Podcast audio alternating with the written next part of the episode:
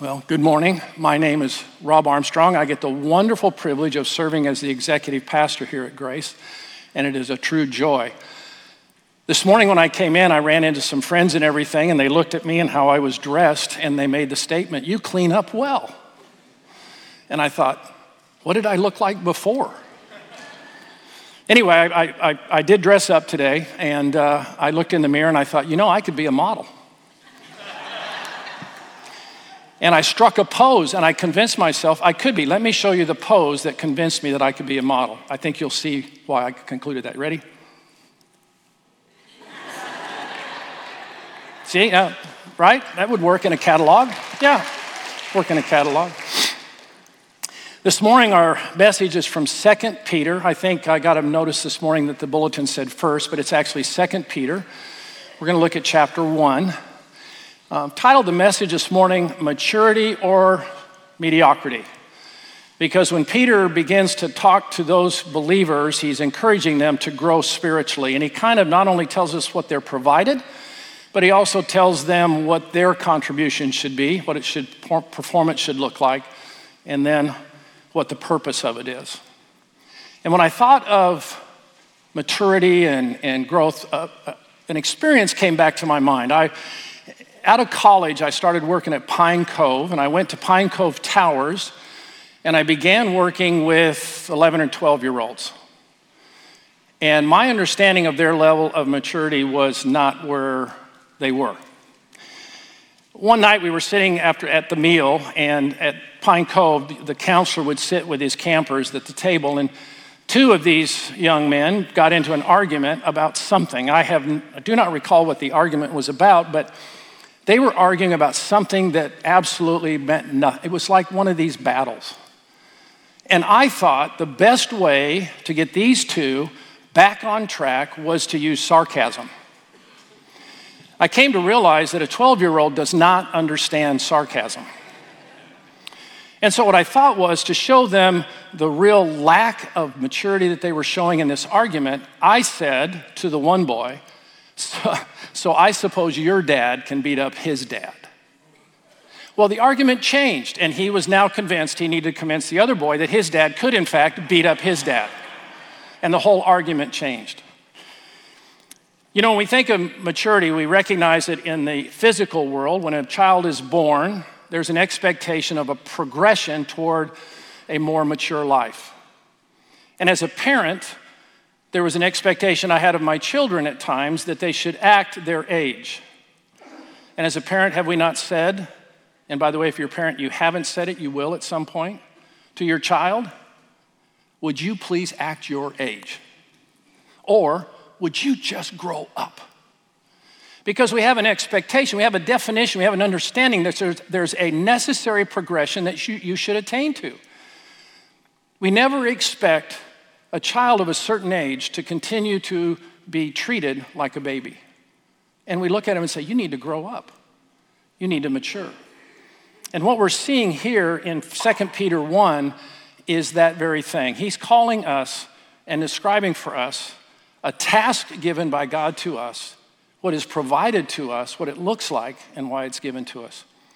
I would like to ask you, I'm going to read the text for us, Second Peter chapter one, verses one through eleven.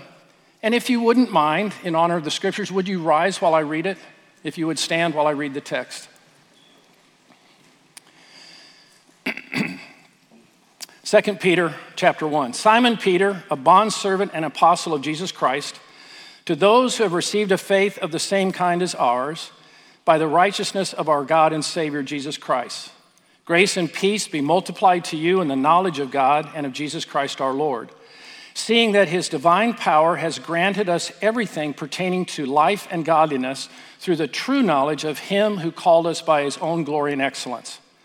For by these he has granted to us his precious and magnificent promises, so that by them they may become, we may become partakers of the divine nature, having escaped the corruption that is in the world by lust. Now for this very reason also, applying all diligence in your faith, supply moral excellence, and in your moral excellence, knowledge, and in your knowledge, self-control, and in your self-control, perseverance, and in your perseverance, godliness, and in your godliness, brotherly kindness, and in your brotherly kindness, love. For if these qualities are yours and are increasing, they render you neither useless nor unfruitful in the true knowledge of our Lord Jesus Christ. For he who lacks these qualities is blind or short-sighted, having forgotten his purification from his former sins. Therefore, brethren, be all the more diligent to make certain about his calling and choosing you. For as long as you practice these things, you will never stumble. For in this way, the entrance into the eternal kingdom of our Lord and Savior Jesus Christ will be abundantly supplied to you. You may be seated. Thank you. So he's, what I see in here is, is basically three sections. There's a section that he is going to describe what has been provided to us, what has been granted to us. And then he's going to describe, as he does, what that performance, we've been given something, and what that performance of that gift and provision should look like, and what our participation in that is. And then he concludes by giving us what the purpose. In other words, the get, what has been granted to you has a purpose. It has an outcome that is desired. And so in verse one, we see where he makes the statement that it's Simon Peter, but he makes a statement to those who have received a faith of the same kind as ours. He's making a connection to those who read it, and he says, you have a faith that is just like ours. I want to propose to you that the ours in there is the apostles. Uh, he's referring to the teachers, those who have been describing faith, those who have been presenting it to the church. The faith that we, our faith, you have a similar faith. It's like ours. The good news to you is that that statement is not necessarily restricted to the time it is written, because today, if you have the faith that Peter had, you have the same faith, and so his letter applies to you as well. If you possess the same faith that the apostles had, then he's writing to you this encouragement. And he makes the statement in here that by the righteousness of our God and Savior, Jesus Christ. Notice that he calls Christ God. It's another passage in Scripture that that affirms the deity of Christ, but it also refers to the fact that he is the Savior as well. Then he says, grace and peace be multiplied to you in the knowledge of God and of Jesus our Lord. I want to stop for a minute here because the term knowledge in there, I'd like to expand on it for you just a minute. In Greek, the word is epignosis. And when it just refers to general knowledge, it uses the term gnosis, which is just knowledge. But when he adds the word epignosis, it means it's a certain kind of knowledge that is true and accurate. It is aligned with what is true, and it is accurate. And so in this case, he's basically saying the knowledge that you have of Jesus Christ is true and accurate, and it's this knowledge that gives you the faith and the, and the understanding that you have the same kind of faith that we have. Now, when I began to think about epignosis and true knowledge, I started thinking of contrast. And one illustration that came to my mind was when I was a sophomore in college, I was a cheerleader. I know some of you are shocked. You look at me. Not sure that could have happened, but I was. I was a cheerleader. They didn't call them yell leaders back then. It was back in the seventies. We were cheerleaders. We didn't find offense to that. And one of the things that our team, the, the George Fox College Bruins, we had a decent basketball team. We weren't the best. We weren't number one. And yet there was a cheer we would continue to lead periodically in a game where we get the crowd to chant, we're number one. We're number one. And I remember at a point in time when I was a cheerleader, I'm thinking, we're not number one. So we're getting, we're number one. And in my head, I'm going, no, we're not. We're not number one. You see, epignosis, the knowledge is that I don't declare something that is not true, that my declaration is true and accurate to the facts. And in that case, what was occurring was we were declaring something that was not true. The other element is that epignosis would also, in the sense of faith, is that my faith is accurate to the truth that has been presented. That I'm not portraying something on the surface that is not true to the core of what is real. When I thought about that component, I realized that in our culture, we often attempt to portray ourselves to others in a certain way that we are not. And this epigenosis is that the way you portray yourself is true and accurate to who you are. One of the great illustrations that from history related to this, I'd love to share with you. I've shared it with the staff. There's a ship that was built in, in the sixteen hundreds by King Gustav Adolphus of Sweden. It was called the Vasa. Evidently, the Vasa means the vessel. And so this vessel, the king ordered the ship uh, builders to do, would be the biggest ship that existed. They were at war with Poland, and superiority on the water of the Baltic Sea was the desired outcome. And so King Gustav Adolphus wanted them to build a ship that would strike fear in the enemy. It was to be the biggest ship that had ever been built. More guns, more decks, larger masts, bigger sails. It was to strike fear. Correlating, it would be like their Death Star. That when it came on the horizon, everybody fled because they knew they couldn't beat it. And their destruction was for sure. Well, it comes about that the ship was finally built, and it was beautiful. The carvings were ma- magnificent. More guns than any ship had ever had. The masts were huge. The sails, massive. And it left Stockholm in the waterways to go to the front naval base on the Baltic Sea. All of Sweden in the area came out to see this magnificent ship. They lined the canals to see this masterpiece of construction head out to sea. And they were amazed at what they saw. The record says it got three quarters of a mile and encountered, this is literally what the historian said, encountered a wind slightly stronger than a breeze. The mast and sails filled. The ship leaned and never righted itself, and it sank. Three quarters of a mile. The application is this. They were more concerned what it looked like above the waterline than what was below the waterline. The ballast below the waterline did not give support to what was displayed above, and what was displayed above was not accurate to what was below. In the Christian life, my charge in the epigenosis is that what we live and portray is who we are. And we live for the audience of one. We live for Him. And we live accurate to the truth. So in his statement here of the epigenosis, it's the truth. It is the accurate truth of who God is and what Jesus has done. And then he says in verse three, seeing that his divine power has granted us everything pertaining to life and godliness through the true knowledge of him who called us. Now, we may read past that a little quickly. I'd like you to come back and listen and think for a minute. He has granted us everything. What God gives you is not on an installment plan. He doesn't give you a portion and then say, let's see what you do with that, and then I'll give you more.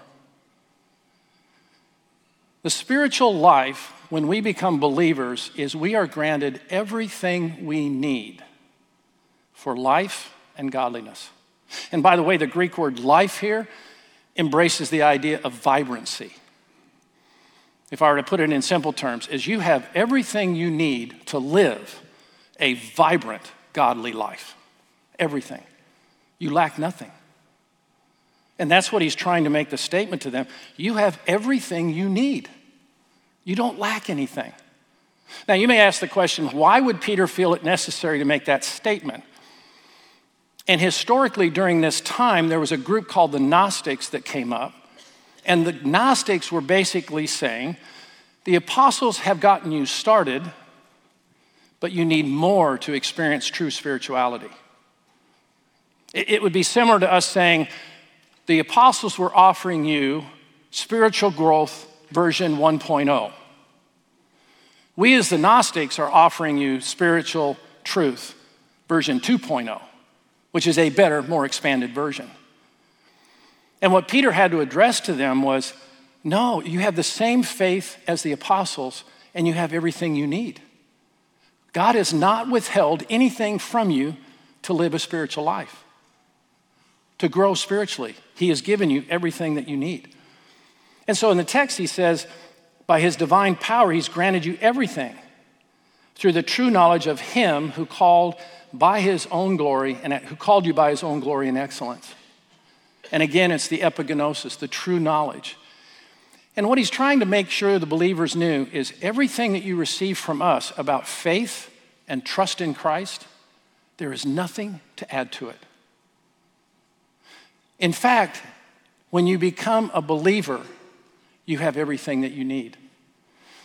I think he expands on this in verse four because he says, for by these, meaning his promises and his nature and his gifts, he has granted to us, by them you may become partakers of the divine nature, having escaped the corruption that is in the world. In John, Peter would have remembered in the upper room when Christ has what's called an upper room discourse with them. He, he's teaching them and what to expect. And one of the key principles he presents to the apostles at that point is he says, he who has been with you will be in you. Uh, the Holy Spirit prior to Acts came and went. It did not reside. We have Samson who, it says the Spirit came on him mightily for a certain time and then he left. And yet Christ is telling the apostles in the upper room that there's a point coming that this Holy Spirit who's been with you is going to be in you. And then we see the fulfillment of that promise in Acts chapter two, when the Spirit takes up residence in the believer. So when Peter is saying he, God has given you everything that you need to live a vibrant, godly life, and now you become partakers of his divine nature, Paul states it in, in Corinthians about you have become a new creature. And that new creature is now a temple where the Holy Spirit indwells. And so what we have here is basically that the apostle, that Christ has called us to living a godly life, and his provision has been he's given us everything that we need. Everything that we need. When I looked at that, I thought of times at Christmas when I, in my hubris, felt I did not need the instructions to put together the children's gift. I had everything that I needed. I just chose, in my hubris, to not use it.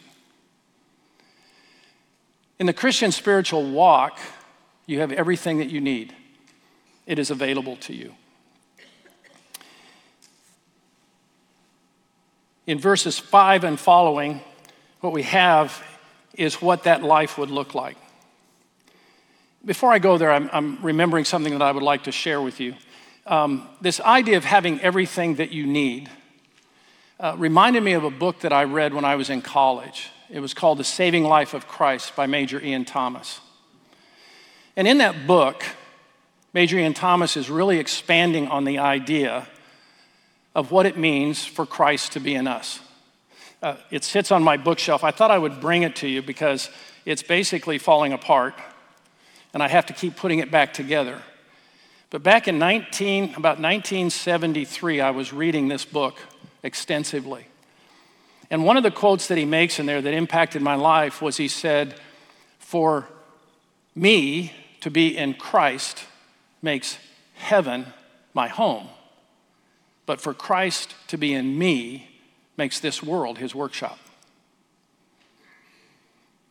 And just like Peter, Major Ian Thomas recognized that there's a journey that we are undertaking from the point of conversion where we come to know faith, the true knowledge of who Christ is and what he's done. But then there's a point, as Peter will show in, the, in verse eleven, that there's a gate entering into the eternal kingdom and there's a period there. And I think what Peter, I don't think, Peter is actually talking about that period. He talks about their assurance of being chosen and given everything they need, and then he ends it with the entrance into the kingdom of heaven. And so this interim part is, what is that life supposed to look like? What are we supposed to be charged with? So what we have now is the fact that the provision has been made, and predominantly that's giving us the Holy Spirit that indwells us. But now we look at these uh, virtues that he talks about, and where he says basically that we are to put every effort, every effort. Look at verse five. Now for this reason also applying all diligence in your faith, and then he begins to list these other qualities.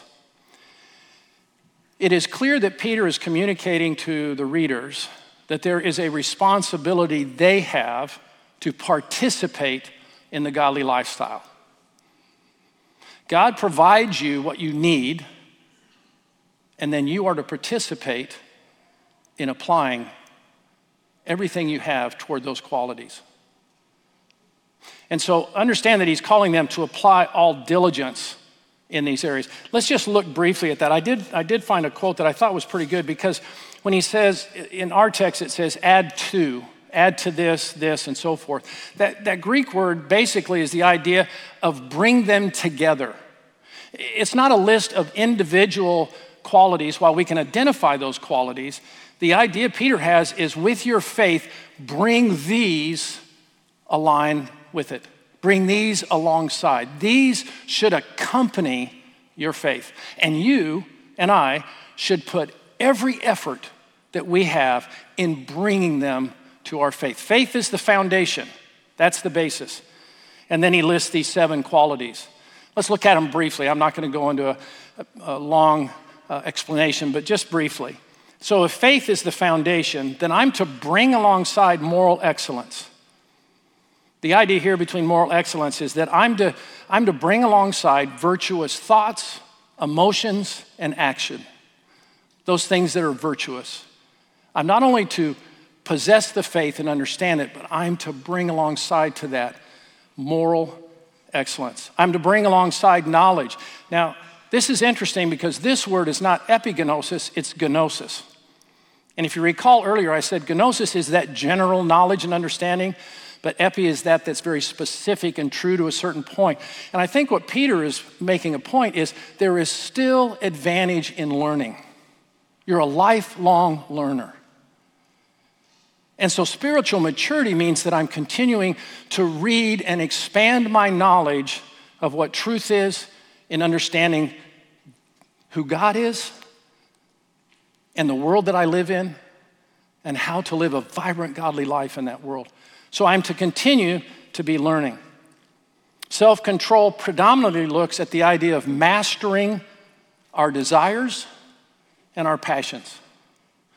I think we all know that we have these desires and passions that we recognize quickly they don't fit in with what we understand to be godly. And this is, along with your faith, you're to bring every effort to master your passions and your desires so that they're aligned with your faith. And then you have perseverance. It just simply means sticking to it. Don't give up. Just keep after it. And then godliness, in the reference of these qualities, I think godliness is more pointing at a sense of reverence. That I have faith and I'm striving to bring these together, and I'm, do, I'm to do it in a constant attitude of reverence to who God is, in reverence to Him. To that we add brotherly kindness, which is general actions of kindness toward others, and then he ends with agape. And I think agape is ending it because agape has that element of unconditional. The idea that I'm going to love you in spite of what you do. I'm going to have a loyal commitment of love, and my actions are going to display that. Now, I find it interesting that after he lists these and tells us that we are to give every effort to bring those alongside, he gives us a qualifier. Notice that in verse eight. For if these qualities are yours and are increasing, they render you neither useless nor unfruitful in the true knowledge of our Lord and Savior. Two thoughts came to mind when I saw that, because basically he's not saying that you're going to be graded, graded on a percentage of how well you did according to the mastery. It's not a percentage grade like you experience in school. If I only get goodness fifty percent, I fail. The idea here is that you are in the game and you are striving toward the goal. And that's what spiritual maturity is defined at by Peter. That these elements and qualities, I'm giving every effort and I'm getting better at my brotherly kindness. I'm improving, that these are increasing. I must admit, when I saw that, two things came to mind. One is, in being in education for a long time, there were several opportunities that I had a chance to sit down with a teenager who had made a bad choice. They had, they'd simply made a bad choice, and here was my opportunity to help guide them to accept responsibility for their actions, to understand the importance of good, true character, and to help them move along in their growth. But almost every time I would sit down and begin to talk with them, the first words out of their mouth was either, well, what about Joe? Or, well, aren't you, aren't you going to do something about so-and-so? This isn't as bad as so-and-so. It, it became this comparative conversation. And, and Second Peter here, he takes the comparativeness out of it. He removes it. It's not that we are compared to each other. It's simply, as you look at your spiritual life and your spiritual growth, are these qualities increasing? It's a self-evaluation. I also will tell you that a certain joke came to mind when I saw that, and the idea of comparing when you want to be better than somebody else. It's that, I'm sure you've heard it, it's that one where two guys are in a cabin and a bear starts to break into the cabin, and they both realize they have no escape. They're, the bear's going to get them. And one guy sits down in a chair and he takes off his hiking boots and puts on his tennis shoes. And the guy looks at him and says, what are you doing? You can't outrun the bear. And he says, I don't have to outrun the bear, I just have to outrun you. The idea we just need to be better than somebody else, and Peter removes that when we look at this comparison of our spiritual growth. And so for us, it's the element of, are these increasing?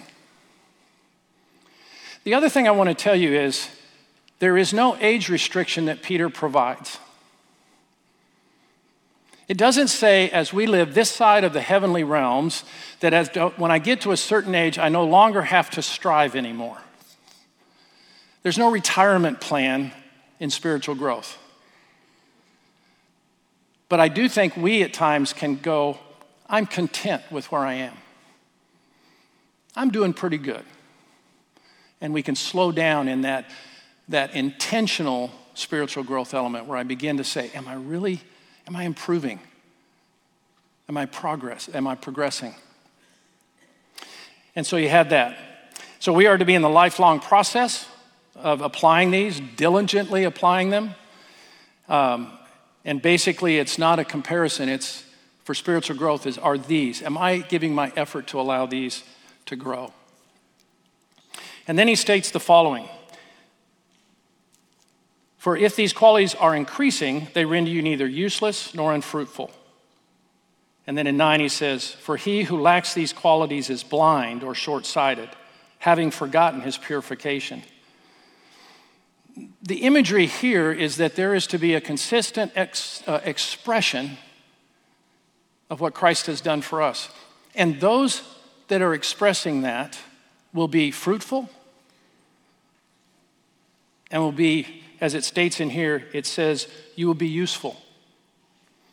Now, as I stated earlier, Peter starts with faith and ends with the gates of heaven, and this of what he's calling us the diligence that we are to be applying ourselves to is that course, that track, that race, if you will. And we are being called to apply every effort during that time frame to allow these to grow in us. And it says, if we are in that, we will not stumble and we will be fruitful. And that is what we're called to. And then remember, he's given us everything to live that life. He's not left us wanting. And then he describes the individual that isn't living that life as short-sighted or blind. And he points to the fact that the very true knowledge of what Christ has done, they've forgotten. And what I would offer to you is that when we recognize the true knowledge of what Christ has done, the actual normal response to that is applying our diligency to live that out. And the idea of short-sightedness is somebody, instead of their eyes looking forward in the direction they should be going and striving for, they're actually looking down. Their sight is no longer directed toward him, it's directed downward. And then he concludes in verse uh, ten and eleven, he says, "Therefore, brethren, be all the more diligent to make certain about his calling and choosing. For as long as you practice these things, you will never stumble. For in this way, the entrance into the eternal kingdom of our Lord and Savior Jesus Christ will be abundantly supplied to you." Two things I would draw your attention to in that. One is that the stumbling is not loss of faith. The stumbling is in the produ- production of the godly lifestyle. The path is set, and if I'm looking up, I'm not short-sighted, I'm looking down, I'm striving, then I won't stumble on that course. But then also notice he recognizes that those who are faithful in giving their best efforts to bring these together to their faith, there is a reception waiting at the entrance of the kingdom of God. I don't know what that reception is. I can speculate. But the one thing that Peter makes clear to us is that reception, whatever that reception is, will be abundantly supplied. There is a reward awaiting those who will give their best efforts to bring these qualities alongside their faith. Now, as an educator, one of the things that we know, if you're a teacher, is that there's a couple things that can really help solidify a lesson. One of those is a visual aid, where you not only hear the truth, but then you get something that you can see that solidifies that. So I have one example, and then I have, I'm going to be your visual aid. Are you, you're kind of wondering, right? What is it going to be? I'm going to leave you in suspense. That's kind of fun. Anyway. One of these is Ian Thomas creates this imagery of a car in which he wanted for a long time. Had a large engine in it. You can, you can create whatever car in your mind you would like. This engine that was powerful. And he says, once he received the car as a gift, what would we think of an individual receiving that gift, going out, unlocking the steer, steering wheel, putting it in neutral, opening the door, and putting their shoulder to the wheel and pushing the car down the street? We would go, why would you do that? And he says, the individual who does that, who ends up getting something of that power and then chooses to push it in their own strength, the very gift they have with power becomes a burden that I get tired of trying to push. And he equates that, he equates that to us receiving the Holy Spirit in us. We have the power for everything that we need. And yet, if we attempt to live the godly life in our own power, we're doing that very same thing. We are attempting to live a godly life through my own power, and that was not God's intention. And that's why the spiritual life for some becomes a burden. Now, the other illustration I have for you is this. I dressed up for you today, right? I told you that I felt like I could be in a catalog. And people told me, you cleaned up nice. But if I were to take my coat off,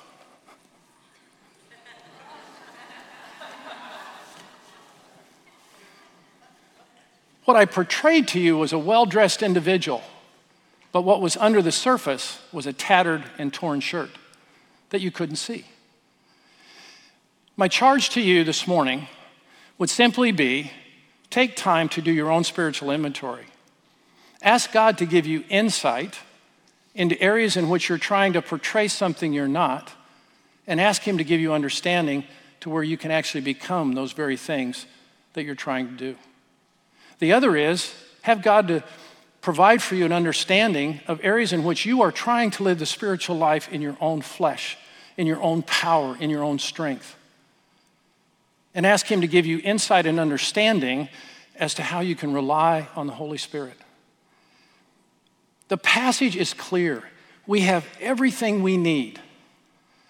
Paul states in Corinthians, there is no temptation overtaken you, but such as is common to man, that he is faithful who will not allow you to be tempted above what you are able, but will with the temptation provide you a way of escape. Be encouraged, brothers and sisters. You have everything you need to not only face the challenges, but also to do good. And hear Peter's words. Give it your best efforts to bring those spiritual qualities alongside your faith. Partner in the process by giving it your best energies and experience the blessings that God provides in that. Let me close this in prayer. Gracious Father, your word is true. Our faith is sure because it's accurate and grounded in who Christ is and what he has accomplished on our behalf. Father, let us not be individuals who just put our heads down, become short-sighted, and forget the great thing that you have provided us in the promise of the indwelling of the Holy Spirit. And may we take to heart, even though they're Major Ian Thomas's words, may we take to heart and begin to apply to realize that you being, us being in you makes heaven our home, but you being in us makes this world his workshop. May we be faithful servants to you. In Jesus' name, amen.